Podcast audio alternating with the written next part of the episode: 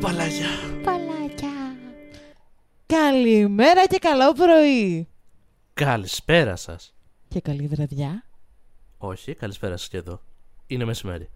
Άλλο αυτό.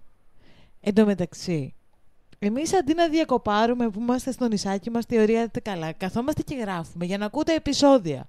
Όχι για να ξέρετε. Καλά, δεν σκοτωνόμαστε κιόλας. Σηκώθηκαμε μία ώρα σήμερα. Άλλο αυτό δεν το ξέρουν.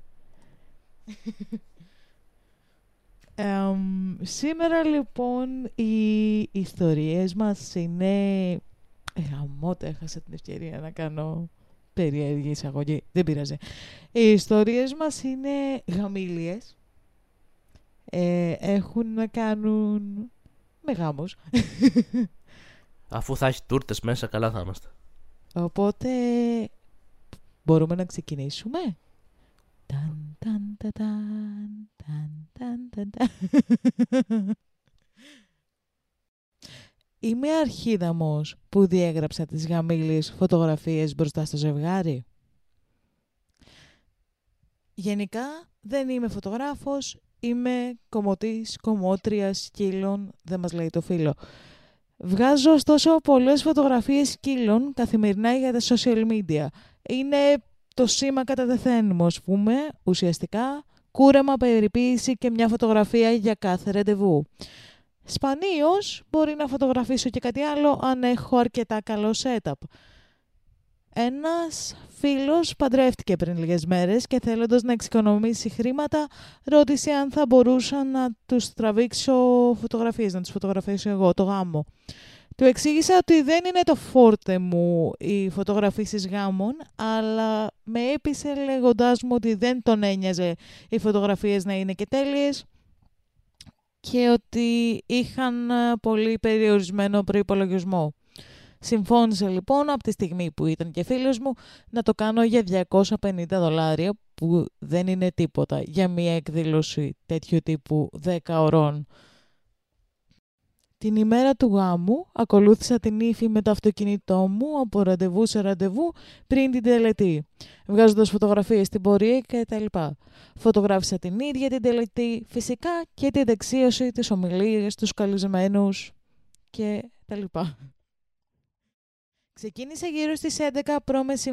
και πρόκειται να τελειώσω στις 7 και μισή μετά μεσημβρίες. Κατά τις 5 το απόγευμα σερβίραν φαγητό και μου είπαν ότι δεν μπορώ να κάτσω για λίγο να φάω γιατί πρέπει να είμαι φωτογράφος. Δεν μου είχαν κρατήσει θέση σε κανένα τραπέζι, δεν με είχαν υπολογίσει καν ως καλεσμένο. Σε αυτό το σημείο είμαι υπερβολικά κουρασμένος, κουρασμένη και μετανιώνω που δέχτηκα να τις φωτογραφίσω για ψίχουλα. Έκανε απίστευτη ζέστη. Η εκδήλωση είχε γίνει σε, σε ένα παλιό κέντρο εκδηλώσεων παύλα προπαγάνδας του στρατού και έξω είχε 43 με 44 βαθμούς Κελσίου και δεν υπήρχε κλιματισμός. Είπα στο γαμπρό ότι θα έπρεπε να φύγω για 20 λεπτά για να πάρω κάτι να φάω και να πιω. Δεν υπήρχε ανοιχτό μπάρι κάτι παρόμοιο, δεν υπήρχε πουθενά να αγοράσω έστω ένα νεράκι ή να γεμίσω τα δύο μπουκάλια μου που είχαν αδειάσει προπολού. Μου είπε πως ή θα ήμουν σωστός φωτογράφος ή θα έφευγα χωρίς πληρωμή. Με τη ζέστη, την πείνα και γενικά ενοχλημένος, ενοχλημένη με τις περιστάσεις, ρώτησα αν ήταν σίγουρος για τα λεγόμενά του και μου απάντησε καταφατικά. Οπότε έσβησα όλες τις φωτογραφίες που τράβηξα μπροστά του και έφυγα λέγοντας ότι δεν είμαι πια ο ή φωτογράφος του. Ήταν να πληρωθώ γύρω στα 250 δολάρια και ειλικρινά εκείνη τη στιγμή θα πλήρωνα 250 δολάρια μόνο και μόνο για ένα ποτήρι νερό και για να κάτσω κάπου για 5 λεπτά.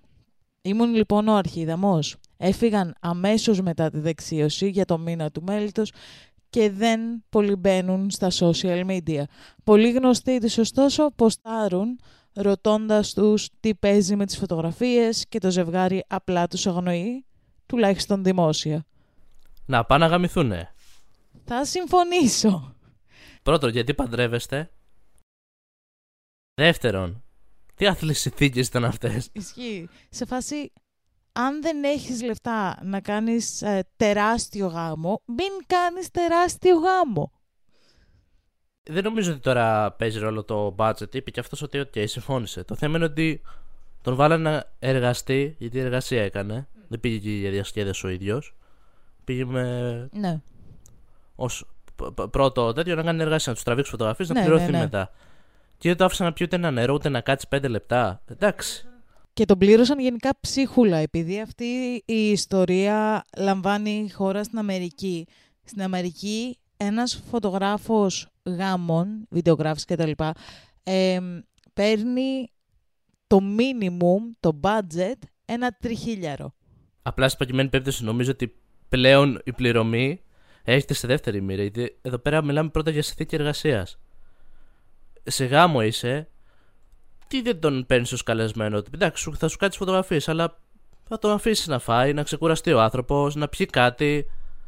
Καλά. Εντάξει, πού ζούμε δηλαδή; Ναι, Και με γενικά, 40 βαθμούς που έλεγε ότι έχει. γενικά ας πούμε, στους μεγάλους γάμους υπάρχουν και την ώρα του, μου- του μεσημεριανού, ξέρω εγώ, whatever, του φαγητού, υπάρχουν και τα τραπέζια των έστω του προσωπικού ρε πούστη μου. Τύπου υπάρχει τραπέζι στο οποίο, αν είσαι φυσιολογικός άνθρωπος τουλάχιστον, έχεις τραπέζι για τους φωτογράφους σου, για τους οργανωτές του γάμου, για... Αυτό υπάρχει, είναι... Μα ουσιαστικά και αυτοί συμμετέχουν εν μέρει στο γάμο. Εντάξει, τους Ναι, βάζει να κάτσουν, αλλά- να φάνε τα λοιπά. Δεν είναι μόνο Ε, ότι τύπου, θα καλά. έρθουν να κάνουν μια εργασία. Και πάλι θα, θεωρού, το, θε- θα το θεωρούσα παράδεκτο το να τον βάλουν στο τραπέζι του προσωπικού γιατί είναι φίλος τους που τους κάνει χάρη. Δηλαδή για μένα έπρεπε να, θυ- να έχει θέση στο τραπέζι των Ε, καλεσμένων. έτσι όπως το λένε ότι αν δεν ήταν ε, φωτογράφος, δεν το καλούσαν καν. Ναι, αυτό. Τύπου θα έπρεπε να έχει θέση στο τραπέζι των καλεσμένων. Δεν το κάνανε. Έστω στο τραπέζι των, του προσωπικού. Jesus fucking Christ. Απαράδεκτο. Και επίσης, πού στο διάλογο κάνανε την, ε, τη δεξίωση που δεν είχε τίποτα γύρω να μπορεί ο άνθρωπος λίγο να κινηθεί. Έστω αυτό το κομμάτι. Εν τω μεταξύ, Εντάξει. Αυτό να μην μπορεί να γεμίσει ένα μπουκάλι νερό και να είναι σε φάση ο άλλος θα κάνεις τη δουλειά σου σωστά. Σε πληρώνω ψίχουλα, απαιτώ το 100% της δουλειάς σου για κάποιο λόγο. Επίσης, ποιος θέλει να τον φωτογραφίζουν όταν τρώει; Εντάξει. Εγώ θα το έκανα αυτό. Τύπου Αλλά για να σε εκβιάζω μετά με φωτογραφίες. με το μπριζολάκι στο στόμα. Φωτογραφία. Ε, έχω κάνει τέτοιες φωτογραφίες φίλων. Καλά, ναι. Ειδικά ενός ατόμου, ξέρεις ποιος είσαι, στην απογευματινή σου βόλτα που μας Α, ακούς. αν μας ακούσει, αγαπάω να ξέρεις κατά βάθος. Μας ακούει, το ξέρουμε ότι μας ακούει. Αλλά ναι, πρώτα απ' όλα, εγώ σου λέω χέστη πληρωμή, χέστη όλα. Τα είπε και ο ίδιος στο τέλος. Δεν τον ενδιαφέρει. Λέει, θα πλήρωνα, λέει, για να φύγω. Φαντάσου τι συνθήκες τώρα επικράτησαν στους 45 βαθμούς να μην μπορεί να πιει νερό. Ναι, Ο άνθρωπος για να καθίσει 5 λεπτά λίγο πριν συνεχίσει. Ναι, γενι- Καλά έκανε και εγώ το ίδιο θα έκανα. Θα τις διέγραφα τις φωτογραφίες. ναι, γενικά απαράδεκτο. Ε, δηλαδή, δεν, Πες μου και στα σχόλια ότι το λένε απαράδεκτο. δεν έχω μπροστά μου τα σχόλια, αλλά ναι, πες το, όλοι το, το κράζανε φουλ, ήταν σε φάση τα σχόλια που είχα κρατήσει. Ε, μ, τι Ήταν φα- το πρώτο story που με έκανες να πω κατευθείαν ναι. Είναι αρχίδαμη. Νομίζω δεν γίνεται πιο ξεκάθαρο. Και όλα τα σχόλια ήταν σε φάση ότι καλά τους έκανες. Οι πιο ψύχρεμοι που ίσως και εκεί να την κι εγώ ήταν σε φάση ότι κοίτα, εγώ θα προειδοποιούσα πριν τις διαγράψω και μετά θα τις διαγραφά. Τι θα είμαι σε φάση αν το εννοείς αυτό, οι φωτογραφίες σας θα διαγραφούν και θα φύγω, γιατί δεν την παλεύω άλλο. Θα, θα έκανα μια προειδοποίηση και μετά θα το διαγραφά. Αυτό, ίσως η μόνη μου διαφωνία. Αλλά και πάλι... Και να σου- πάλι νομίζω ήταν ε, τόσο κακός Ναι, ο ναι, ναι. τρόπος Συμφωνώ. αντιμετώπισης προς έναν εργαζόμενο τώρα στην προκειμένη περίπτωση που, που εγώ δεν νομίζω ότι θα έδινα πάτημα. Θα τους έλεγα ότι αν ισχύει αυτό το διαγράφω. Όντως θα τι διέγραφα. Ειλικρινά και θα έφευγα. Ε, συμφωνώ. Απλά σου λέω πώς θα το έκανα εγώ που είμαι και καλά και πιο βλαμμένη. Δεν θα πω ψύχρεμη, θα πω βλαμμένη. Ε, θα ήμουν σε φάση, Θα τους πετούσα την κάμερα στη μάπα. όχι, να κρυβές οι κάμερες.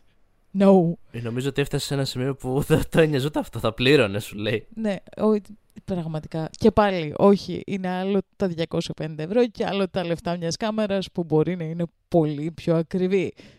Έπρεπε να πάρει καμία τύπου χάλια action cam για του τραβάει. που θα ήταν χάλια ποιότητα όπως και Εν να τω έχει. μεταξύ, ε, είναι όλο λάθος. Τώρα μου ήρθε αυτό. Η φωτογραφία γενικά, πέρα από το ότι βγάζεις τις φωτογραφίες, έχεις μετά κι άλλη τόση δουλειά στο σπίτι, που είναι και η περισσότερη δουλειά συνήθως, που είναι το edit. Που είναι η διαλογή. Γιατί από ένα γάμο θα βγάλεις καμιά χιλιάρα φωτογραφίες plus και θα κάνεις διαλογή για το ποιες θα δώσεις το ζευγάρι. Δηλαδή δεν είναι καν το δεκάωρο στο γάμο. Είναι Χιλιάρα φωτογραφίες σε γάμο. Εδώ κάνουμε Ναι, το- 20-30 φωτογραφίες να βάλουμε σε μια παραλία. Θα δώσει σε γάμο. Ε, αυτό, ναι, ισχύει. Ε, οπότε φαντάσου, δεν είναι καν μόνο το δεκάωρο. Είναι άλλες 10 plus ώρες στο σπίτι για να παρουσιάσεις ένα wedding album. Και επίσης, εγώ θα του έλεγα: Ωραία, 50 ευρώ έξτρα και θα μου διαλέξεις τις χειρότερες. Όχι, εγώ σ- θα έκανα αυτό. Θα ήμουν σε φάση ότι ε, το έχεις ξεφτυλίσει. Αν το εννοείς αυτό που λες, θα φύγω και θα διαγράψω τις φωτογραφίες. Θες να το ξανασυζητήσουμε; Μάντεψε ποιος δεν θα έχει φωτογραφίες να ανεβάζει το μήνα του μέλητος. Αυτό. Εσύ. Θα, θα έδινα ένα warning, αλλά δεν τον θεωρώ αρχίδαμα που δεν έδωσε το warning. Αυτό. Ναι, αυτό. Πάμε στο επόμενο story. Έχουμε καταλήξει και οι δύο. Ε, νομίζω ότι είναι πολύ απόλυτο. Μμμ, Η αρχή δεν της ιστορίας είναι το ζευγάρι. Συμφωνώ. Δεν θα έχετε και φώτο να ανεβάζετε τώρα στο μήνα του μέλητος. Θα φάνες Θα σας καλά. κλεβάζουν όλοι. Θα Τους- χωρίσετε. Τους αξ... Καλά, εντάξει, όχι. Αλλά τους αξίζει να τους χλεβάζουν όλοι. Εν τω μεταξύ, είμαι σίγουρη πως στους δικούς τους ανθρώπους, όταν θα συζητάνε γιατί δεν έχουν φωτογραφίες, θα είναι σε φάση «Ο μαλάκας ο φωτογράφος της έσβησε». Και θα είμαι σε φάση, δεν θα ξέρουν οι άλλοι το backstory, επομένως, ξέρεις, στο, στο κοινό του γάμου, Θα Ο πρέπει μα- να σχολιάζει από κάτω. Όταν- Όταν τους ρωτάνε γιατί δεν ανεβάζετε φωτογραφίες, α, να, πάει σ- από κάτω. να βάζει το Reddit post. Ε, δεν με πληρώσανε, ε, δεν μου δίναν νερό, δεν μου δίναν φαγητό. Yes. Πολύ εύκολο story. Πάμε στο επόμενο. Ισχύει. Και πάμε στο επόμενο story. Είμαι αρχίδαμος που είπα στον αδελφό μου ότι δεν ήταν ανάγκη να ανακοινώσει ότι η γυναίκα του γεννούσε στο γάμο μου. Παντρεύτηκα πριν από κάτι μέρες. Ο αδερφός μου ήρθε στο γάμο χωρίς τη γυναίκα του η οποία είναι έγκυος το μήνα της, επομένως προφανώς και δεν ήρθε. Ο γάμος πήγαινε καλά, μέχρι που ο αδερφός μου έλαβε ένα τηλεφώνημα από την πεθερά του που του έλεγε πως η γυναίκα του γεννούσε. Με ενημέρωσε και μου είπε ότι θα έπρεπε να φύγει και εννοείται πως με τη γυναίκα μου ήμασταν σε φάση «ναι, εννοείται, πήγαινε». Ωστόσο, φεύγοντας, είπε σε έναν από τους καλεσμένους για τα γεννητούρια. Η είδηση απλώθηκε και ξαφνικά όλοι μιλούσαν γι' αυτό, κάτι που διέκοψε και διατάραξε την εκδήλωση. Ακόμη και οι γονείς μου άρχισαν να τηλεφωνούν και έγινε μια τεράστια φασαρία που ειλικρινά ήταν περιττή και θα μπορούσε να είχε υπο- αποφευχθεί αν ο αδερφός μου έφευγε χωρίς να πει κάτι ή έβρισκε κάποια δικαιολογία. Επικοινώνησα αργότερα και εξέφρασα τη θλίψη και την απογοήτευσή μου για αυτό που έκανε. Του είπα πως η είδηση για το ότι η γυναίκα του ήταν σε τοκετό διέκοψε το γάμο μου και έκανε τη γυναίκα μου να αισθάνεται ότι της χάλασε τη μέρα. Εκείνος ξέσπασε ρωτώντας με με ποιο ακριβώς τρόπο είναι αυτό ο δικό του λάθος; Του εξήγησα πως έπρεπε να φύγει χωρίς να πει κάτι ή να είχε βρει κάποια δικαιολογία. Είπε ότι δεν ήθελε να διαταράξει το γάμο μας, απλά βιαζόταν εκείνη τη στιγμή και ανησυχούσε. Συνέχισε λέγοντας ότι δεν το έκανε θέμα γενικά ο ίδιος και πως είναι γελίο και σεβές προς την οικογένειά του το ότι το κάνω εγώ θέμα αυτή τη στιγμή. Είχαμε μια μεγάλη λογομαχία και οι γονείς μας στάθηκαν με το μέρος του. Μου είπαν να ηρεμήσω λίγο και περιμένουν να ζητήσω συγγνώμη. Και έχει και ένα edit. Βασικά, όχι, πες μου τη γνώμη σου και μετά. Λοιπόν. Είναι εγωίσταρος. Άντε καλέ, γιατί του το λες αυτό, δεν σε καταλαβαίνω. Όλο το γάμο μου, α- αυτό μου σ- συγκράτησα εγώ, ένα μου, ένα τεράστιο μου, στο γάμο μου, ε, που στην ουσία είναι και τα δύο χαρμόσυνα γεγονότα. Και τα δύο πρέπει να χαρίσει. Και ίσως λίγο παραπάνω τώρα η γέννηση ενός παιδιού. Που εντάξει τώρα, τι, θα, θα, θα πάει ο άλλος στα φύκια να το κρύψει, ή θα πει φεύγω γιατί κάτι μου έτυχε. Μα έτσι, Πάνω και- στη χαρά του το είπε. έτσι κι αλλιώς από ό,τι λέει δεν το έκανε καν θέμα. Το είπε σε έναν καλεσμένο και αυτός ο ένας καλεσμένος από τον Εντάξει, ενθουσιασμό οκ, του το είπανε μετά γενικά μαθεύτηκε. Δεν Ναι, είναι κακό ναι, ναι. αυτό. Αυτό νομίζω ότι απλά βγάζει έναν εγωισμό ότι επισκιάστηκε ο γάμος του. Κοίτα, Ότι θέλει να είναι η μέρα τους που κατανοητό μεν είναι μια ιδιαίτερη μέρα για το ζευγάρι, αλλά οκ, ρε φίλε, εντάξει. η συγκεκριμένη ιστορία είναι πάλι Αμερική και στην Αμερική επειδή οι γάμοι γενικά, ακόμα και οι απλοί γάμοι είναι πανάκριβοι πλέον. Μιλάμε για 10.000, 30.000 και βάλε. Έχουν γιγαντωθεί σαν event, ρε παιδάκι μου, τα περισσότερα ζευγάρια είναι σε φάση η σημαντικότερη μέρα της ζωής μου. Που, ναι, οκ, είναι μια σημαντική μέρα, είναι μια ωραία γιορτή της αγάπης που έχεις για τον Μα άλλο δεν νομίζω ότι άνθρωπο. εδώ πάλι τέθηκε, Αλλά τέθηκε μάλλον ζήτημα για τα Let- χρήματα. Let me- όχι, όχι. Let me finish. Εμ, ρε παιδάκι μου, το έχουν πολύ ψηλά σαν γεγονός, σαν event τους γάμους. Το οποίο υπερβολή. Εμ, και γι' αυτό νομίζω είναι σε φάση ότι μου χάλασες τη μέρα μου. Ότι αυτή έπρεπε να είναι η μέρα που όλοι ασχολούνται μαζί μας. Αυτό λέμε, μαζί το ίδιο πράγμα λέμε Ναι, αυτή τη στιγμή. ε, Αυτό ρε, σου λέω, ότι έβγαλε έναν εγωισμό γιατί θέλει να είναι η δικιά του μέρα και ότι επισκιάστηκε ο γάμος του. Ναι, θέλω να σου πω ότι είναι γενικό φαινόμενο αυτό στην Αμερική, δεν είναι μόνο τέτοιο. Ε, υπάρχει πολύ αυτή η οπτική ότι ο γάμος μου δεν πάει να καίγεται το σύμπαν. Είναι η μέρα που όλοι θα ασχολείστε μαζί μας με το Εντάξει, ζευγάρι. οκ, το κατανοώ, οκ, αλλά και πάλι. Μιλάμε Αλλά τώρα ναι, είναι ηλίθιο. ένα δεύτερο γεγονός χαρμόσυνο που είναι και αυτό στην οικογένεια. Δηλαδή, ο αδερφός ήταν στη τελική. Ισχύει. Τι θα, θα έφευγε έτσι και θα έλεγε ρε, φεύγω έτσι. Εντάξει, το είπε μέσα τη χαρά του. Ούτε θα του έλεγα έπρεπε να βρεις δικαιολογίες και να φύγει ή να μην το έλεγες. Δηλαδή, αυτό είναι απαράδεκτο για μένα.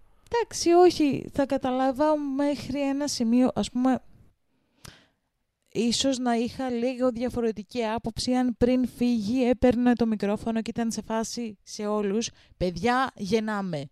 Γεννάει η γυναίκα μου. Εκεί Και ήταν- αυτό πάλι όμως, γιατί μπορεί να είναι πάνω, πάνω στον ενθουσιασμό του. Ε, Ε, δεν ναι. μπορείς να το κρίνεις τώρα Άσε αυτό. με να Εντάξει. τελειώσω. Εκεί ωστόσο το καταλάβανα περισσότερο το πήρε το spotlight. Στην προκειμένη περίπτωση δεν έγινε κάτι τέτοιο. Απλά πάνω στον ενθουσιασμό του το είπε σε έναν φίλο του, ξέρω εγώ, τε- whatever, σαν καλεσμένο και εξαπλώθηκε από τον άλλο καλεσμένο. Δεν, Εγώ δηλαδή, δεν θα το βλέπα έτσι. Δεν με ενδιαφέρει ένα Όχι. spot- Δεν είναι spotlight για μένα. Είναι δύο γεγονότα τα οποία είναι χαρά και τα δύο και τα λοιπά. Δεν θα το βλέπα τώρα. «Α, Spotlight πρέπει, πρέπει να είμαι εγώ να βλέπουν όλα τα φώτα της δημοσιότητας σε μένα. το ακούω αυτό που λες. Δεν διαφωνώ. Απλά σου λέω ότι αν προσπαθήσω να το δω από τη μεριά του ζευγαριού, δεν είναι καν ότι το διατυμπάνησε ο τύπος. Πώς να σου το πω; Δεν είναι καν ότι το έκανε εσκεμμένα. Απλά μέσα στον ενθουσιασμό του είπε κάτι σε ένα άλλο καλεσμένο και μετά αυτό εξαπλώθηκε. Δεν ήταν καν εσκεμμένο αυτό από την άποψη του, του ανθρώπου που γεννιόταν το παιδί του. Καταλάβεις πώς το λέω. Ότι Δεν ακόμα... νομίζω ότι θα μπορούσε να το κάνει και εσκεμμένα. Θεωρώ ότι εντάξει, και, και να πήγαινε στο να πάρει το μικρόφωνο από το χέρι και να το φώναζε, πιστεύω ότι αυτό θα έβγαινε από τη χαρά του εκείνη την ώρα. Δεν θα το είχε τελειφθεί πλήρως. Και πάλι, ρε παιδάκι μου, εκεί ίσως να μπορούσα να το δω και κάπως αλλιώς. Ότι, α, όντως, ε, σε μια συνθήκη, το, σε μια κουλτούρα όπως η Αμερικάνικη και σε μια συνθήκη που ο γάμος είναι κάτι που το spotlight πρέπει να πέφτει σε δύο ανθρώπους, ο άλλος πήγε και πήρε το spotlight που και πάλι μου φαίνεται ηλίθιο, μου φαίνεται ηλίθιο, απλά σου λέω ότι κάπως προσπαθώ να το δω από αυτή την πλευρά. Ίσως εκεί να είχα μια πιο διαλλακτική άποψη. Στην προκειμένη περίπτωση ο άνθρωπος δεν το έκανε καν θέμα. Και είναι γελίο το ότι αυτό είναι ιστορία. Γελίο, είναι, είναι εγωιστικό. Είναι εγωιστικό από το ζευγάρι. Ναι, full, full. Κυρίως από τον αδερφό του. Full. Είναι καθαρά εγωιστικό. Για μένα είναι full ξεκάθαρο αυτό. Συμφωνώ. και δεν... το έκανε μετά και θέμα. Εδώ πήραν και οι ίδιοι γονείς πήραν το, το μέρος του αδερφού του και του λένε ηρέμησε κτλ. Και στην Συμφων... τελική ξαναλέω. Άντε, να δεχτώ πες ότι ήθελε να είναι η μέρα του και λίγο επισιάστηκε και ένιωσε, ξέρεις, ότι δεν του δίνουν να πάρει τη σημασία. Εντάξει όμως, είναι αδερφός σου, γέννησε. Πώς το λένε, γέννησε η γυναίκα του, θα γίνεις θείος. Είναι. Ισχύει. Εντάξει, είναι και αυτό ένα πολύ μεγάλο γεγονός. Σα ίσα θα πρέπει να χαρεί περισσότερο. Ότι και παντρεύεται Ναι. και θα έχουν και ένα νέο μέλος στην οικογένεια. Μπορείς να το κάνεις incorporate στη γιορτή, όχι να σε ενοχλεί που ναι, σου εγώ παίρνει δεν το θα ήμουν που spotlight. είναι λόγω στη φάση ότι ε, ξέρω εγώ, παιδιά, παντρευτήκαμε τα λοιπά, να σας ανακοινώσουμε και ένα ακόμη νέο τε- που είναι την οικογένειά μας μεγάλο, ότι έχει ένα νέο μέλος. Ναι, κι εγώ έτσι Θα θα ήταν το δηλαδή βλέπα, πολύ θεωρώ. όμορφο αυτό. Μμ. Σου λέω, είναι και άλλη κουλτούρα τελείως είναι η αλήθεια. Δεν, ε, δεν μπορούμε να το δούμε έτσι εμείς νομίζω. Στην Αμερική είναι πολύ πιο emphasized. Ο- Είναι η ίδια λέξη στα ελληνικά, δεν μπορούσε να το... Δεν μου ερχόταν για κάποιο λόγο. Δίνει πολύ περισσότερη έμφαση στους γάμους κτλ. Ίσως και επειδή είναι τόσο πανάκριβη. Παίζει, ε, υποθέτω πως και για αυτό. Είναι πολύ ψηλά η μέρα τους γάμους για τους Αμερικάνους. Η Τι μέρα τραβάνε τους και αυτά τα γάμους. Αμερικανάκια. Η μέρα του γάμου, Χριστέ μου. Ε, μ, ναι. Ακόμη ένα εμφανές ναι. στο που κλείνουμε story. Το edit που έχει γράψει ο τύπος είναι τρεις γραμμές. Μόλις επέστρεψα και άρχισα να διαβάζω τα σχόλια, ε, γενικά δεν περίμενα να είναι εναντίον μου ο κόσμος σε αυτό το θέμα. Δέχομαι ωστόσο την κρίση σου Reddit, αν και είμαι έκπληκτος. Το οποίο δεν καταλαβαίνω γιατί είσαι έκπληκτος. Απλά, Απλά πάρε συνεχίζεις απόσταση. πάλι την εγωιστική συμπεριφορά σου. Και επίσης είναι σε φάση πρώτο σχόλιο εκ- εκτιμώ το σαρκασμό σου και το πρώτο σχόλιο, το πρώτο σχόλιο είναι σε φάση ότι δεν φταίς εσύ, δεν φταίει ο, γαμπρο, ο αδερφός σου, φταίει το μωρό που αποφάσισε να γεννηθεί εκείνη τη στιγμή. Ε, τώρα ναι, έχει ένα point. Τι βγήκε και αυτό το σκασμένο Ε, τώρα; μα το Περίμενε ένα σκατόπεδο- μήνα, περίμενε δύο μέρες ακόμη, ξέρω εγώ. Αυτό ρε παιδάκι μου, αμάν πια, τους χαλάς, θα τους χαλάει και την επέτειο. Θα έρθεις που θα έρθεις σε ένα κατεστραμμένο κόσμο, δεν θα πάθεις τίποτα, περιμένεις δύο μέρες. Ισχύει. Αυτό, Το ντροπή ρίξαμε την. τελείως το θέμα. Μμ, Anyway, αυτό ήταν το story. Ήταν επίσης ξεκάθαρο είναι η αλήθεια. Συμφωνώ. Όπου γάμος και χαρά, τα μωράκια πρώτα. Επόμενο story. Επόμενο story. Δεν ξέρω γιατί αυτό. Είμαι αρχίδαμος που δεν πήγα στο γάμο του γιού μου, αλλά πέρασα το απόγευμα με την πρώην του. Μια γρήγορη προϊστορία. Μετά την αποφύτισή του από το γυμνάσιο, ο γιος μου μετακόμισε τρεις πολιτείες μακριά για το κολέγιο. Στο 19 του παντρεύτηκε μια κοπέλα που γνώρισε. Προσπάθησα να τον πείσω να περιμένει, γιατί προσωπικά ένιωθα ότι είναι πολύ ανώριμος για κάτι τέτοιο. Ωστόσο, δεν με άκουσε και οι δύο παράτησαν το κολέγιο, παράτησαν τις σπουδές τους και επέστρεψαν εδώ στη γενέτειρά του. Στα 20 απέκτησαν το πρώτο τους παιδί, ένα όμορφο κοριτσάκι. Και 16 μήνες αργότερα η νύφη μου γέννησε το δεύτερο παιδί τους, ένα αγοράκι. Μετά το πρώτο μωρό, η γυναίκα μου και εγώ παρατηρήσαμε ότι η νύφη μας δεν ήταν πολύ ευχαριστημένη. Θεωρούσαμε ότι έχει να κάνει με κάποια μορφή επιλόχειας κατάθλιψης και προσπαθήσαμε να βοηθήσουμε. Σχεδόν αμέσως μετά τη γέννηση του δεύτερου παιδιού, ο γιος μου και η γυναίκα του χώρισαν. Η νύφη μου είχε την επιμέλεια και μας έφερνε τα παιδιά να τα δούμε και σταδιακά άρχισε να μας μιλάει και να μας ανοίγεται. Ξέρω ότι υπάρχουν δύο πλευρές σε κάθε ιστορία, αλλά δεδομένου του ότι γνωρίζω το γιο μου, την πίστεψα. Προσπάθησα πολλές φορές να μιλήσω με το γιο μου σχετικά με το γάμο του. Αρνήθηκε να αναλάβει την όποια ευθύνη, κατηγορούσε την ύφη μου για όλα και όταν του είπα ότι ξεκάθαρα από, ότι, από αυτά που βλέπω το βασικό πρόβλημα στον γάμο του ήταν αυτός, δεν ασχολήθηκε καν να με ακούσει. Έκαναν ε, ζευγαροθεραπεία για κάποιο διάστημα και περίπου για ένα χρόνο η κατάσταση φαινόταν επιφανειακά τουλάχιστον οκ. Ωστόσο η νύφη μας υπέβαλε αίτηση διαζυγίου και ο γιος μας τρεις μέρες αργότερα, πριν καν βγει το διαζύγιο, ανακοίνωσε στο facebook τη νέα του σχέση. Ένα μήνα αργότερα, πάλι θα το τονίσω, πριν καν βγει το διαζύγιο, αραβωνιάστηκαν με την καινούργια του κοπέλα. Όταν είχε γεννηθεί το πρώτο τους παιδί, ο γιος μου είχε αναγκάσει την ύφη μου να μην δουλεύει και να αναλάβει την ανατροφή του παιδιού και το σπίτι. Φυσικά δεν είχε άλλη οικογένεια ή φίλους εδώ και δεν ήξερε κανέναν εκτός από εμάς. δεν είχε που να πάει με δύο μικρά παιδιά όταν χώρισαν οριστικά. Εν αγνία του γιού μας, η γυναίκα μου και εγώ τη βοηθήσαμε οικονομικά και της πήραμε ένα διαμέρισμα. Πριν καν οριστικοποιηθεί το διαζύγιο, θα το τονίσω και πάλι, λάβαμε πρόσκληση για τον καινούριο γάμο του γιού μας. Το ξεκαθάρισα στον γιο μου ότι δεν πρόκειται να παρευρεθώ και δεν θα είχαν την ευλογία μου.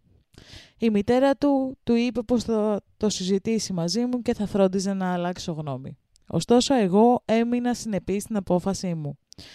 Του ζήτησε επίσης να μην φέρνει την ε, καινούργια του αραβωνιαστικά στο σπίτι μας από σεβασμό προς την μητέρα των παιδιών του.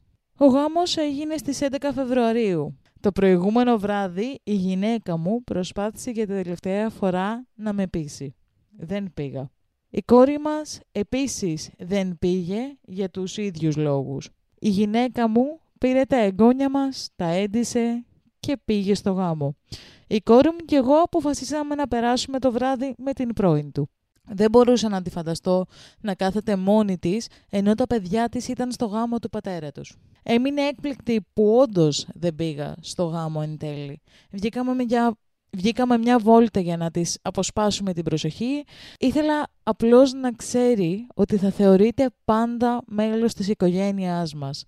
Η κόρη μου έκανε επίσης ένα αστείο ότι θα μπορούσαν να παρακάμψουν το, εξαγι... το εξαγχιστίας καθεστώς και να γίνουν απλώς αδερφές. Ήταν πολύ ευγνώμων και συγκινημένοι και συνειδητοποίησα πόσο πολύ χρειαζόταν τη στήριξή μας γενικά και, αλλά και συγκεκριμένα εκείνη τη νύχτα. Το επόμενο πρωί ο γιος μου τηλεφώνησε για να μου πει πόσο φρικτός πατέρας είμαι που δεν παραβρέθηκα στο γάμο του. Λίγες μέρες αργότερα έμαθα ότι πέρασε το βράδυ του γάμου του με την πρώην του. Είπε πως αυτό ήταν η απόλυτη μορφή προδοσίας και πως από τούδο και στο εξής, εγώ και η αδερφή του θα έπρεπε να κερδίσουμε μια σχέση μαζί του μόνο με τους δικούς του όρους. Έχει και ένα edit, ωστόσο πριν σου πω το edit θα ήθελα να συζητήσουμε και μετά θα σου το διαβάσω. Πάλι μου κάνει για μια ιστορία που ο γιος αυτόν θα κατατάξω αρχίδα μου full εγωιστή και τα λοιπά θα, θα, θα εξηγήσω γιατί. Γιατί τώρα ε, άκουσα ένα story στο οποίο περιληπτικά έχουμε έναν ε, ένα παιδί 19 χρονών που αποφασίζει θέλει να παντρευτεί. Απόφασή του, OK. Okay. Με ό,τι αυτό συνεπάγεται μετέπειτα. True. Κάνει και δύο παιδιά με, με την γυναίκα του. Και θεωρητικά λες ότι είναι OK. Okay, ε, αγαπάνε ένα τον άλλον και θέλουν να κάνουν και οικογένεια. Και καταλαβαίνω ότι αρχίζοντας να βγαίνουν τα πρώτα προβλήματα προφανώς σε μια σχέση, αυτός αποστασιοποιείται, δεν παίρνει μερίδιο ευθυνών και θεωρεί ότι η γυναίκα του είναι υπεύθυνη για όλα. Οπότε και με βάση και θεραπείες που κάνει τα λοιπά, προφανώς θα αποτύχουν. Γιατί... Και... Ναι. Sorry. Και δεν είναι μόνο αυτό. Από ότι λέει δεν λαμβάνει και καμιά ευθύνη σε φάση ότι... Ναι, αυτό θέλω να πω. Ε, όχι, και αυτό. Και την τύπησα την απέκοψε από τα πάντα. Δηλαδή, την Αυτό θέλω να πω, απλά δεν έχω ολοκληρώσει. Ότι αυτό δεν ανέλαβε καμία ευθύνη ουσιαστικά τα ρίξε όλα στη γυναίκα του. Και επίσης, ένα γεγονός που εμένα με, με εκνεύρισε πάνω αυτή την ιστορία είναι ότι αποφασίζουν τελικά να χωρίσουν, είναι να βγάλουν το δέσο κτλ. Ω προσεβασμό τουλάχιστον προς τον άλλον άνθρωπο τον οποίο έχεις δίπλα σου για κάποιο καιρό, ε, ο άλλος πάει και λέει ότι, ότι αραβωνιάζομαι και πάω να παντρευτώ. Και δεν έχει περάσει κάποιο διάστημα. Α το κάνει. Α παντρευτεί, ας κάνει ό,τι θέλει μετά αλλά τουλάχιστον κάτω με λίγο, με λίγο σεβασμό, λίγο διακριτικότητα απέναντι στον άνθρωπο με το οποίο έχεις και δύο παιδιά μαζί. Είναι δηλαδή λίγο θέμα ανθρωπιάς, για μένα τουλάχιστον. Και αυτό. Και θα εστιάσω και στο ότι την τύπησα την απέκοψε από τα πάντα, θα το ξαναπώ. Την πήρε από ένα περιβάλλον που είχε φίλους, την πήγε στην πολιτεία του που δεν είχε κανέναν γνωστό, που η μόνη του επαφή, η μόνη της επαφή με τον έξω κόσμο ήταν ο ίδιος και οι γονείς του δεν είχε άλλους ανθρώπους εκεί. Της επέβαλε να μην δουλεύει, δηλαδή της έκοψε και αυτό το κομμάτι. Ε, λίγο abuser ο τύπος. Προφανώς και... όλα αυτά την επηρέασαν. Ε, εντάξει, τα έπρεπε και η ίδια, αλλά δεν ξέρουμε ακριβώς πώς είναι σαν χαρακτήρας να επιβάλλει και κάποια θέλω δικά της. Αλλά τώρα αυτό είναι. Εντάξει, δεν μπορείς να είσαι ακριβή εικόνα πώς ήταν ακριβώς. Με βάση αυτά που μας περιγράφουν, ναι, είναι abusive ο, ο, το παιδί, ο, ο νεαρός τέλος πάντων. Ναι. Ε, οπότε βρίσκω και η λογική της στάσης του πατέρα, γιατί έδειξε ότι είναι όντως άνθρωπος και σου λέει ότι παρόλο που ξέρω χωρίσατε, εμείς σε θεωρούμε οικογένεια, σε θεωρούμε ότι είμαστε εδώ αν χρειαστείς κάτι. Ε, εσύ και τα εγγόνια μας, ξέρω εγώ. Οπότε είμαστε Ναι. δίπλα να σου σταθούμε. Δηλαδή, ενδεχομένως και εγώ να κάνω το ίδιο πράγμα. Δηλαδή, όντως να πήγαινα και εγώ και να καθόμουν μαζί της για να νιώσεις λίγο καλύτερα, να της κάνω λίγο παρέα, να ανοιχτεί λίγο παραπάνω, να μας πει τι τι προβληματίζει και μπορούμε να βοηθήσουμε. Και επίσης, τελικό ε, που δείχνει πόσο εγωιστής και τα λοιπά είναι ο γιος του είναι ότι κάνανε την συνάντηση αυτή, μείνανε με την γυναίκα του για να περάσουν μαζί και να τη βοηθήσουν να νιώσει ωραία και τα λοιπά και τους λέει εκ νέου ότι πρέπει να ξανακερδίσετε την εμπιστοσύνη μου. Με τους δικούς δηλαδή, μου όπα, όρους εντάξει, μόνο. Με, με τους δικούς μου όρους μόνο. Άρα καταλαβαίνεις και από εκεί ότι δεν είναι μόνο στο κομμάτι της γυναίκας του. Πιστεύω ότι αυτό το είχε και σε άλλες πτυχές της ζωής του. Γενικά, ο OP, ο original poster, σχολιάζει πολύ στη συγκεκριμένη ιστορία και κάνει συζητήσεις στα σχόλια. Σε όλα τα σχόλια και σε όλες τις συζητήσεις που κάνει, ο τρόπος που τα περιγράφει είναι σαν να περιγράφει έναν ναρκισό, full, εμ, ένα άτομο δηλαδή με ναρκισιστική διαταραχή. Δεν είμαστε ψυχολόγοι προφανώς, αυτό περιγράφει ωστόσο ο άνθρωπος. Ναι, οπότε δεν... Abuser ο τύπος full. Θα σου διαβάσω και το edit ε, που έχει ο τύπος. Πρώτον, θα ήθελα να ευχαριστήσω ειλικρινά τον καθέναν από εσάς για την υποστήριξη, την ενθάρρυνση και όλα τα βραβεία. Το Reddit, Σε ευχαριστούμε. το Reddit για όσους ξέρουν, ρε παιδάκι μου, ένα- έχει ένα σύστημα το οποίο με, με άξιο λεφτά πληρώνεις και δίνεις βραβεία και τέλος πάντων, πληρώνεις και δίνεις βραβεία. Δεν χρειάζεται να επεκταθούμε. Ξέρω χωρίς αμφιβολία ότι έκανα το σωστό. Τώρα βλέπουμε ξεκάθαρα πως ούτε η μητέρα του θα έπρεπε να είχε παρευρεθεί, ωστόσο δεν μπορούμε να το αλλάξουμε, δεν μπορούμε να κάνουμε κάτι γι' αυτό. Ο γιος μου είδε την ανάρτηση. Είχα στείλει στην κόρη μου τον σύνδεσμο χθες για να διαβάσει τα σχόλια. Σήμερα το πρωί μου έστειλε μήνυμα στη δουλειά «Μπαμπά, έγινες viral». Anyway, με κάποιο τρόπο το viral αυτό post έφτασε και στο γιο μου και κατάλαβε πώς ήταν γι' αυτό. Έστειλε εμ, screenshot από την ανάρτηση και τα σχόλιά μου στη μητέρα του και της είπε «Επιλέξει, είναι νεκρός για μένα τώρα ο πατέρας μου». Ο χρόνος θα δείξει αν το εννοεί αυτό. Είμαι σίγουρος ότι θα δει και αυτήν την ενημέρωση. Γι' αυτό το λόγο είμαι βέβαιος ότι τη στιγμή που θα χρειαστεί ένα δάνειο σε μετρητά θα πάψω να είμαι πια νεκρός. Η μαμά του του είπε πως τα παιδιά σου θα πρέπει να είναι τον, η νούμερο ένα προτεραιότητά μας τώρα. Δεν είναι απλώς κάποια αναλώσιμα αντικείμενα που μπορείς να τα αφήνεις πίσω σου όταν κλείνει ένα κεφάλαιο της ζωής σου. Ίσως κάποια μέρα το καταλάβει αυτό. Νομίζω με το edit τα είπε όλα. Yep. Ξεκάθαρα του την είπε ότι «OK, με, με θες νεκρό αυτή τη στιγμή, δεν θες να έχουμε επαφή, αλλά με την πρώτη δυσκολία, με το πρώτο κάτι χρειάζομαι, Ναι. σε ποιον θα τρέξεις; Ναι, ισχύει. Σίγουρα θα τρέξεις σε μένα, άρα εκείνη τη στιγμή θα πάψω να είμαι ότι ο, ο μπαμπάς που δεν έχουμε επαφή. Ναι. Γενικά εγώ λυπάμαι πάρα πολύ τη γυναίκα που παντρεύτηκε τώρα στο δεύτερο γάμο του. Γιατί φαντάζομαι πως δεν θα είδε τι άνθρωπος είναι. Αν το βλέπε δεν θα τον έκανε αυτό το γάμο. Υποθέτω. Τι λυπάμαι. Γιατί θεωρώ ότι θα πέσει και αυτή στην ίδια λούπα, θα την αποκόψει από τα πάντα και μετά δεν θα του λειτουργεί και στην καλύτερη για τη συγκεκριμένη κο- κοπέλα θα την παρατήσει.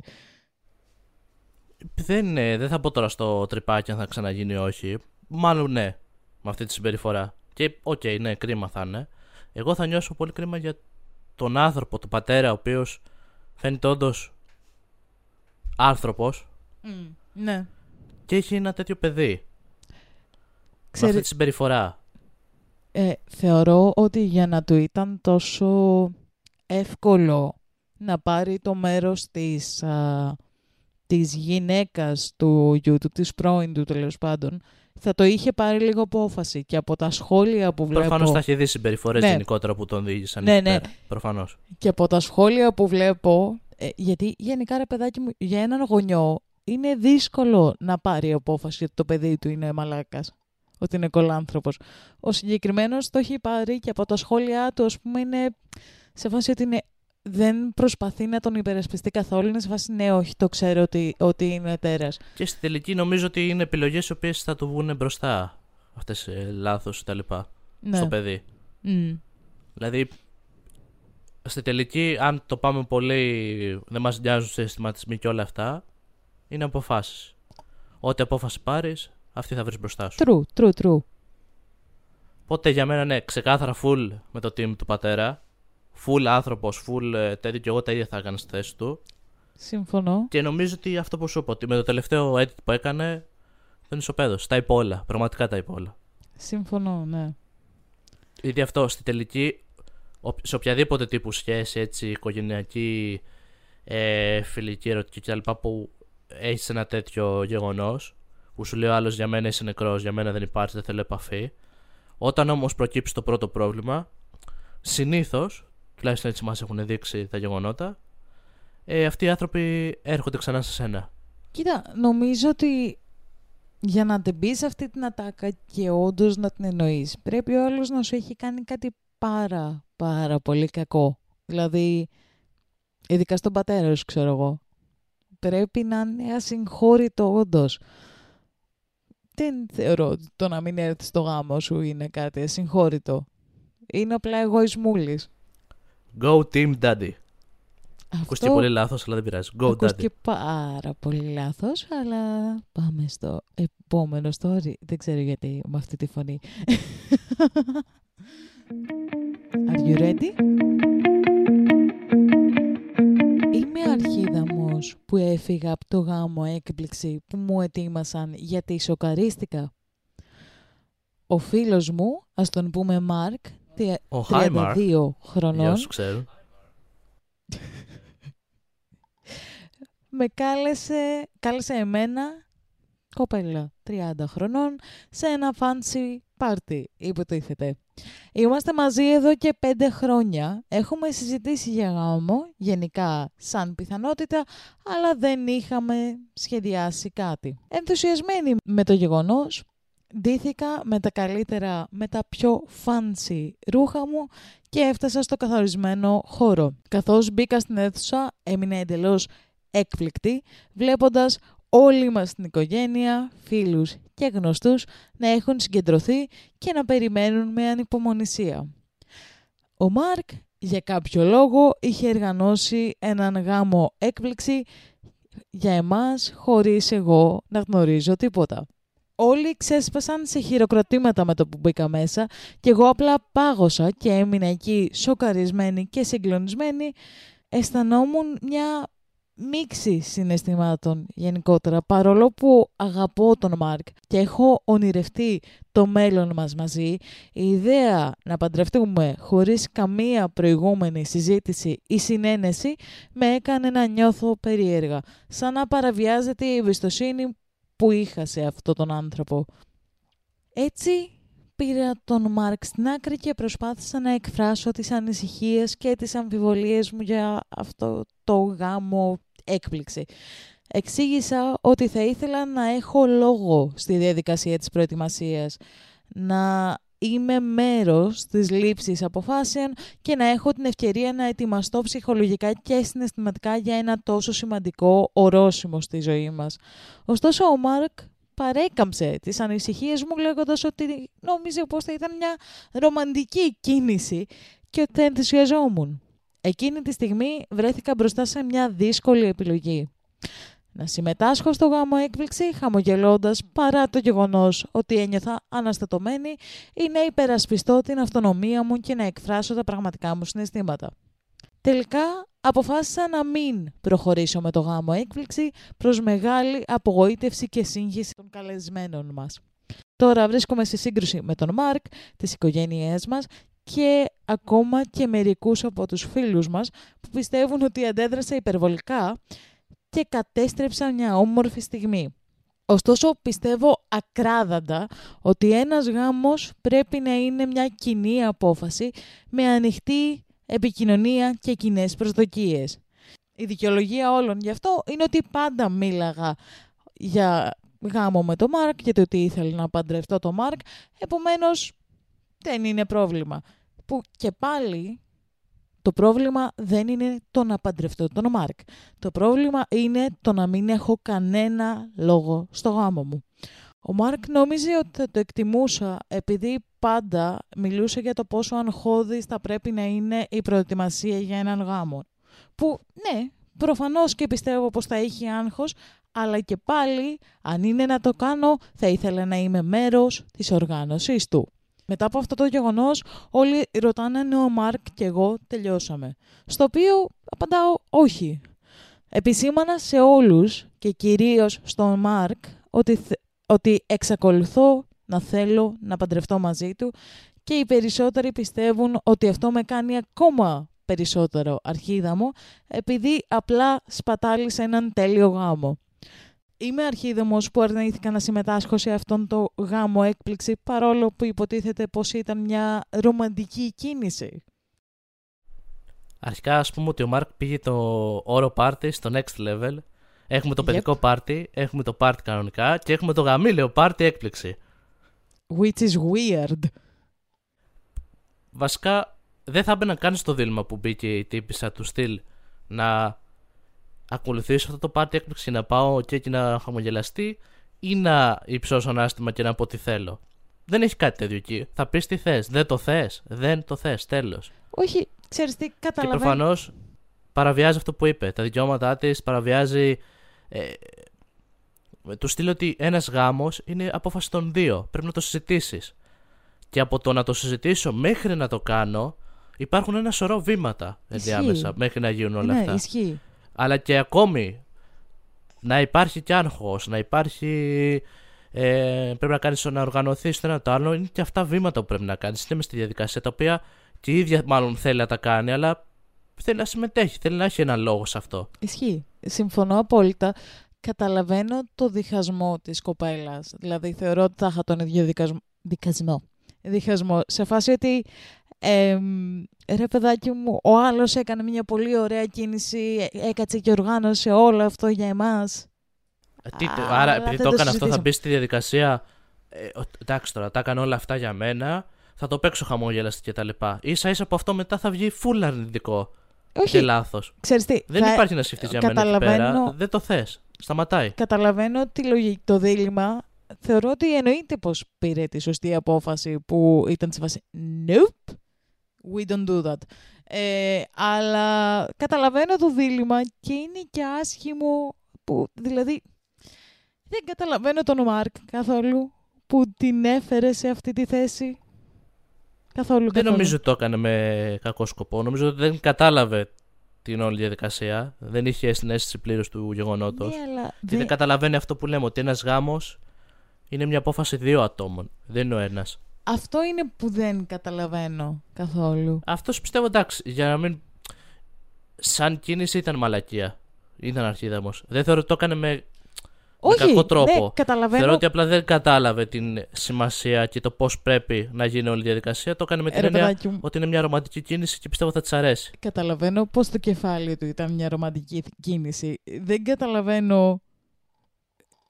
Ε, δηλαδή, ρε πούστη μου, υπάρχουν τόσα βήματα πριν υπάρχουν τόσες ρομαντικές κινήσεις. Ο γάμος δεν είναι μία από αυτές. Εντάξει, τόσο θεώρησε και, και το είπε νομίζω εν μέρει ότι η δικαιολογία ήταν ότι επειδή η τύπη αυτή είναι αγχώδες γενικά, mm. θεωρητικά σου λέει ότι θα το κάνω όλο εγώ, σαν έκπληξη τα λοιπά, οπότε θα αποφύγεις και εσύ να μπεις στη διαδικασία να αγχωθείς, να λάβεις αποφάσεις και να οργανώσεις το όλο event. Ναι. Οπότε έχεις, αυτό που έχεις να κάνεις είναι να πεις ναι. ξέρω εγώ στο τέλος. Τι ξέρω, Γελί. Βασικά και πες, οκ, okay, ο Μάρκ το είδε. Σαν κίνηση, ναι, ούτε εμένα. Δεν, τη θεωρώ ρομαντική κι okay, εγώ με την ναι, έννοια, αλλά καταλαβαίνεις πώς. Ναι, ναι, ναι, ναι, ναι. Ότι... Πώς πιστεύω ότι το βλέπει αυτό. Πες στο κεφάλι αυτού του ανθρώπου με κάποιο τρόπο ήταν το ρομαντικό. Οκ. Okay.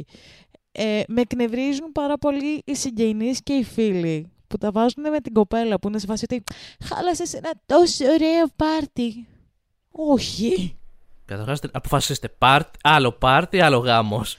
Θα σου πω, θα στο διευκρινίσω, θα το διευκρινίζει και σε ένα edit μετά. Βασικά θα σου πω το edit και θα το... Ε, τέτοιο.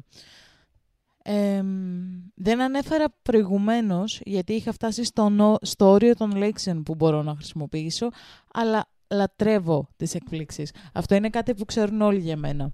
Ο Μάρκ, γνωρίζοντας το αυτό, καθώς και το γεγονός ότι ήθελε να τον παντρευτώ, επειδή είχα αναφέρει γενικά αυτό για τις προετοιμασίες του γάμου και το άγχος σκέφτηκε πως ένας γάμος θα ήταν η τέλεια έκπληξη. Μια, μια έκπληξη με πρόταση γάμου και αραβόνα του φαινόταν βαρετή γιατί στο μυαλό του είναι κάτι που έχει ξαναγίνει πολλές φορές. Ωστόσο, όχι ένας γάμος. Βλέπεις αυτά που λέμε, ότι το έβλεπε σαν. Ε, ναι, ναι, ναι. Ότι θα είναι ωραίο, θα αποφύγει τα άνοιξη και τα λοιπά, θα είναι μια έκπληξη επειδή της αρέσουν και τα λοιπά. Mm. Το κατανοώ σαν τέτοιο. Έχει κι άλλο. Σαν κίνηση, ναι. ναι. Ε, έτσι διοργάνωσε αυτόν τον γάμο έκπληξη και έτσι διοργάνωσε αυτόν τον γάμο έκπληξη. Μου εξήγησε αργότερα ότι σε λίγες μέρες θα μπορούσαμε να κάνουμε και έναν νόμιμο γάμο στο Δημαρχείο, a.k.a. απλά να πάμε να υπογράψουμε τη χαρτούρα. Ο μόνος τρόπος να με εκπλήξει ήταν να ετοιμάσει μια τελετή χωρίς τη νομική χαρτούρα. Αγαπώ τον αυθρομητισμό, αλλά είτε μιλάμε για νόμιμη διαδικασία είτε όχι, θα ήθελα να έχω λόγο στο γάμο μου. Να επιλέξω την τέλεια ημερομηνία, να επιλέξω τις παρανεμφές μου, να διαλέξω την τούρτα μου. Όλοι με θεωρούν αρχίδαμο για την αντίδρασή μου, για τον τρόπο που σκέφτομαι και για το ότι έκαν, δεν έκανα το γάμο παρά τις ε, αντιρρήσεις μου αφού έτσι κι αλλιώς θα μπορούσα να ξανακάνω τελετή όπως τη θέλω όταν αποφασίζαμε να κάνουμε το νόμιμο γάμο. Αλλά και πάλι, εγώ εκείνη τη στιγμή σοκαρίστηκα, μπερδεύτηκα και δεν ήξερα πώς να νιώσω και γι' αυτό και έφυγα. Καταρχάς βγάζουμε από την εξίσου τους συγγενείς σε τέτοιες περιστάσεις, Ναι. γιατί όντως είναι μαλάκες. Με την έννοια ότι αυτοί βλέπουν ότι είναι ένα γεγονός, α, χαρά και τα λοιπά και πάμε να γίνει. Ναι. Εκεί πέρα πάντα, μα πάντα για μένα, είναι δύο άτομα. Ισχύει. Είναι αυτοί που, κάνουν, που θα κάνουν το γάμο. Αυτοί μεταξύ τους θα το βρούνε και πώς θα γίνει. Δεν, δεν ισχύει τίποτα άλλο για μένα. Ναι. Δεν πάει να πει ο καθένας οτιδήποτε. Δεν έχει σημασία. Εμείς οι δύο θα τα βρούμε. Και όπως Ισχύει. είπαμε στην Είναι αρχή, θέμα πρέπει του να είστε ζευγαριού. δύο άτομα να αποφασίσετε. Ένας γάμος αποτελείται από χιλιάδες βήματα. Ε, Δεν είναι ότι βρήκαμε μια μέρα, γουστάρουμε, πάμε να παντρευτούμε. Συμφωνώ Είναι πάρα πολλά full. πράγματα που ανέφερε και αυτή και άλλα τόσα. και παρόλο που δεν είναι νόμιμη διαδικασία, ρε παιδάκι μου, που θα έπρεπε να πάνε αργότερα να υπογράψουν τα χαρτιά. Και πάλι, είναι, ρε παιδάκι μου, ένας γάμος, για αυτούς που τον θεωρούν σημαντικό, υποτίθεται πως είναι μια μέρα στην οποία γιορτάζεις τη σχέση σου με τον άνθρωπό σου. Το θεωρώ απαράδεκτο να το οργανώνεις αυτό χωρίς να παίρνεις το feedback του, του άλλου ανθρώπου. Και θεωρώ και πιο απαράδεκτους τους συγγενείς που θεωρούν ότι έχουν δικαίωμα να μιλήσουν πάνω σε αυτό. Αυτό ακριβώς. Ότι δεν είναι, δε, οι συγγενεί δεν έχουν το δικαίωμα πάνω σε αυτό για μένα. Είναι στο Ναι, ζευγάρι. Σε φάση, ε, ε, οι μόνοι που έχουν λέγει στο γάμο τους είναι το ζευγάρι. Το ότι σας θέλουν εκεί και σας καλούν σε αυτό το γεγονός σημαίνει ότι θέλουν να γιορτάσουν μαζί σας τις σχέσεις σας, αλλά και πάλι οι μόνοι που έχουν λέγει σε αυτό είναι οι δυο τους. Και, ναι, και πάλι, και που δεν είναι νόμιμη διαδικασία, θεωρώ ότι και πάλι έπρεπε να φύγει από τη στιγμή που δεν αισθανόταν καλά με αυτό. Καλά έκανε και έφυγε. Και νομίζω ότι αυτό που αναφέρει για το άγχος και τα λοιπά που την προβληματίζει, πιστεύω ότι αν έμπαινε στη διαδικασία εξ αρχής ε, των βημάτων για να πάνε στο γάμο από την αρχή, ένα-ένα τα βήματα Μμμ. και είχε λόγο σε αυτό, πιστεύω ότι δεν θα είχε και άγχος. Νομίζω ότι εφόσον ήθελε να παντρευτεί, το λέει ότι ήθελε να παντρευτεί κάποια στιγμή, θα της άρεσε κι αυτό. Θα ήταν, Εντάξει. θα ήταν σωσ- το σωστό, να το πούμε εισαγωγικά. Θεωρώ ότι θα είχε, γιατί το να οργανώσει ένα μεγάλο γάμο είναι διαδικασία. Δεν σου λέω ότι δεν θα, έχει- θα έχει άγχος, αλλά αυτό το άγχος θα έχει και μια δόση χαράς μέσα. Αλλά γιατί αυτό θα- το κάνεις επειδή το θες, συμμετέχεις, έχεις το λόγο πάνω σε αυτό. θεωρώ ότι όταν μπαίνεις στη διαδικασία να οργανώσεις ένα τέτοιο γάμο, επιλέγεις και το άγχος που έρχεται με αυτό και είσαι ok με αυτό. Θα υπάρχουν στιγμές, σίγουρα όλοι όσοι αργων- ε, οργανώνουν μεγάλα event, όχι μόνο γα- γάμους, υπάρχουν στιγμές που θα είναι σε φάση Why am I doing this? Σίγουρα υπάρχουν. Άνθρωποι είμαστε. Ωστόσο, big picture, στο, οργανώνεις κάτι που θες να ζήσεις. Θα υπάρχουν άσχημες στιγμές, θα υπάρχει άγχος, ωστόσο επιλέγεις να το κάνεις αυτό. Και φαντάζεσαι τώρα εκεί πέρα να το κάνει πάρτι έκπληξη και να φωνάξει, να έρθει κάποιος στο πρώτο story ε, και να πει ε, πα- ε, ε, Γεννάει η γυναίκα μου. Από το δεύτερο νομίζω ήταν. Και να είναι ο Μάρκ, ε, δεν το δε παντρευτήκαμε κιόλας. Γέννησε κι ο άλλος. Και ο Μωσέβ Μου το πήρε χαλάσανε το spotlight. πάρτι. Jesus. Ναι, εμ, πάλι πολύ ξεκάθαρη και αυτή η ιστορία θεωρώ. Παρτάρι, παιδιά, βλέπετε σαν τον Μάρκ. Είπαμε Yes. πάρτι γενεθλίων, πάρτι γενικά ξεφαντώματο, ε, πάρτι έκπληξη γάμου. Τέλος.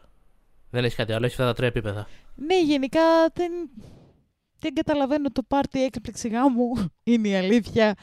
Αλλά ναι, Θα δώσουμε για την εφευρετικότητα του παιδιού. Είπες σε Ε. φάση, θα σκεφτώ κάτι διαφορετικό.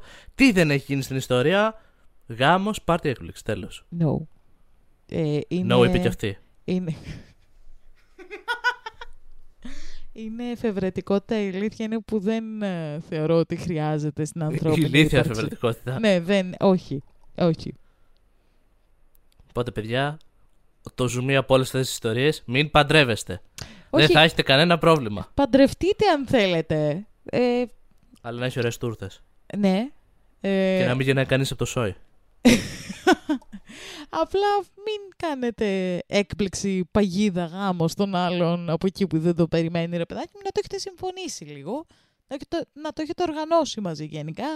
Ο Αυτό. Μάρθας φας- ε, ε, το- δεν έχει όχι τώρα. Τώρα είσαι εδώ πέρα στο πάρτι, δεν έχει όχι. Επίσης, αν είστε 19 χρονών, όχι, μην παντρεύεστε. Too early. Ηρεμήστε. Φάση ο καθένας όποτε θέλει να παντρευτεί. Ναι, το είδαμε στο προηγούμενο story πόσο καλά πήγε αυτό. Εντάξει, και εσύ μωρέ. Έκανα λίγο τώρα εκεί πέρα, σταματήσα λίγο τη σκέψη και ξαναρχίσανε. Εντάξει. Ναι, και την απέκοψε από τα πάντα, εντάξει. We were on a break! What the fuck was that? What the fuck was that? Κουφάθηκε. Φοβήθηκε. ναι. Ε, οπότε αυτά. Έχουμε να σχολιάσουμε κάτι άλλο. Ήταν πολύ ξεκάθαρη όλη η ιστορία σήμερα είναι η αλήθεια. Ήταν εύκολο, εύκολο επεισόδιο αυτό. Σαν το γάμο. Not. Απλά βήματα. Πώς γράφετε ένα επεισόδιο, έτσι κάνετε και ένα γάμο. Αυτό, ναι. Ψιλοπράγματα. Οπότε, In case we don't see ya. good evening. Θες να το πεις σωστά; Good afternoon. Τι λες να Το έχω ξεχάσει. Χτες γράφαμε. Δεν το θυμάμαι. In case we don't see ya, good afternoon Good evening. and good night. Bye!